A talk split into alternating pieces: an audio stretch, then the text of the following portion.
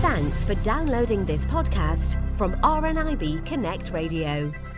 Here on RNIB Connect Radio, we always encourage people who have difficulty with reading, that could be through being registered blind or partially sighted, to look at things like talking books, looking at transcription of literature into large print and braille. Because let's face it, there's a huge use for literature, whether it's for leisure, education, employment. And today we're going to find out about a new way of using accessible books. And to tell us more, we have with us Steve Whitmore. Steve, thank you for joining us. Thank you for having me on the programme.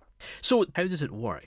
Yeah, well, we've changed the title since somewhat to, to called Books in the Nick, and it works by providing free books to detainees who are in uh, police custody. Okay, so these are being used in police stations. Now, when you say people are in custody, they haven't actually been charged with anything, so they've just perhaps arrived at the station? Yeah, I mean, they've been arrested for an alleged offence and they'll be brought into the police station or the, the police custody suite, which I provide books for, for in the Metropolitan Police Service. And they will have been booked in and been put into a holding cell while their case is being investigated, and then they'll be given the opportunity to talk about that. But they won't have been charged with an offence at this point, and they'll be put into a holding cell where they could be detained for up to 24 hours, depending on the time of day and the nature of the alleged offence. So, whilst they're there, the detainees from ages from 12 and upwards, they don't have access to any computers, TV, radio, or their phone. There's nothing in the cell they can have access to other than reading material. This is, you know, an innovative project, Steve. Where did the idea come from? Yeah, so uh, about a year ago, I'm a uh, special constable working for the Metropolitan Police Service, so I'm a a volunteer police officer. I have a job outside of this, working in healthcare. And on one of my duties, I arrested a young man, just turned 18, for two offences. And when I booked him into Brixton Custody Suite, he asked me for a book. I said, not a problem. I went looking for a book, and there were no suitable books for him or material that he would like to read. So I gave him my book, which just happened to be a, a, great classic, Catching the Rye. So he had this book and he was overjoyed by having something to occupy his time whilst he was in the custody suite. And he said it was the first time he'd been given a book. And because of that, it was an amazing transformation in our relationship. There was an instant rapport. We could chat about something other than what he was there for. And he opened up to me, and we kind of formed a uh, kind of a special bond there. And it made him more relaxed. His anxiety levels decreased. And he could not only have the opportunity to read a book, which he wanted to, but he could keep that book and he could take it away with him. And I just thought, wow, if I can have this effect on one person, what must it be like if I've got police officers working for the MPS could have the same effect? And so I started up my uh, initiative called Books in the Nick about a year ago. This simple gesture, then, mm. of providing a book has made a huge difference to this individual. So, did you think then, you know, I can do a lot more with this, uh, or where can I get all the books, and what will people like? There must have been a, a thousand questions in your head. Yeah, most definitely. It was a very small idea that has since grown to be quite an incredible project that I've, I've worked on, but it needed a lot of help and resources and the right sort of people to support me. And Give a Book, the charity that I work with, who provide all of the free books, they have been essential in sourcing the right type of material for this particular project because people coming in can be held for, like I said, up to 24 hours, but some can be held for beyond that or even for shorter periods of time. And if you give somebody a book that, say, is a really big read, they will think, whoa, how long am I going to be here for? Whereas if they have access to smaller books or quick reads, poetry, where we provide popular fiction, and all types of literature that they can access, but maybe for a shorter period of time, then they feel more comfortable and they relax visibly. And also, that relationship that they have with the police staff makes it a lot easier to be in that environment. I mean, this could also be, I would think, as well as just the books as well, you know, information, because there's lots of magazines, bulletins, which mm. people could read and maybe find something of interest to them as well. So it could be almost a step on a path for some people too. Yeah, definitely. Within the uh, the books, and we provide um, the Connect magazine from the RNIB. Uh, there'll be a braille book in each custody suite in the Met, and we're expanding that to more national police forces. Within each book, we place a bookmarker that advertises charities to enable people, particularly juveniles, we're trying to focus on getting away from knife crime and gangs and acid attacks, and charities that can be signposted towards helping them on a rehabilitation path. And yeah, giving them access to free educational courses, local libraries.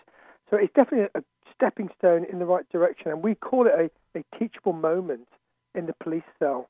There's an opportunity for the person who's there to take stock of why they're there and perhaps have a better uh, outcome and make more of a, a productive time interesting you mentioned accessible literature as well, Steve, because you know many people may not think that someone going in may have poor sight, so you know they may need braille, they may need large print. Yeah. Does that extend to audio, or are there other issues there? Everything's risk assessed on an individual basis. So the majority of people coming in to the custody suite would be like you or me. They've maybe been caught up in a situation they've got involved in. A lot of times people will be innocent and it's just um, a very stressful and de- demanding time of their life. So people will be coming in, and we, we do provide magazines and books, like I said, Braille and large print, uh, Barrington Stoke books. We are looking towards um, audio. We're, we're looking towards technology and improving the services that we provide. And it's something that we are looking to maybe access at a later date, but it would be on an individual basis.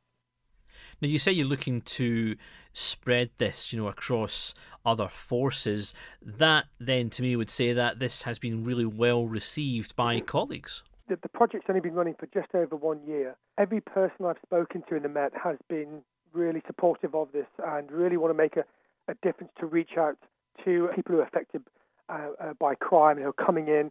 The door's always been open to me whenever I've gone to seek support and aid within the, the Met. And we have been contacted by other police forces, so we now provide books to eight other police national forces. And we are looking towards getting charitable status at the end of the year and, yeah, making it more sustainable. Um, one of the ideas that I brought in is working with a lot more volunteers uh, from the community, uh, police cadet groups, and police volunteers to come together and to support this you're looking to to have this recognised as, as a charity, Steve, but you're also using other charities to, to help grow this.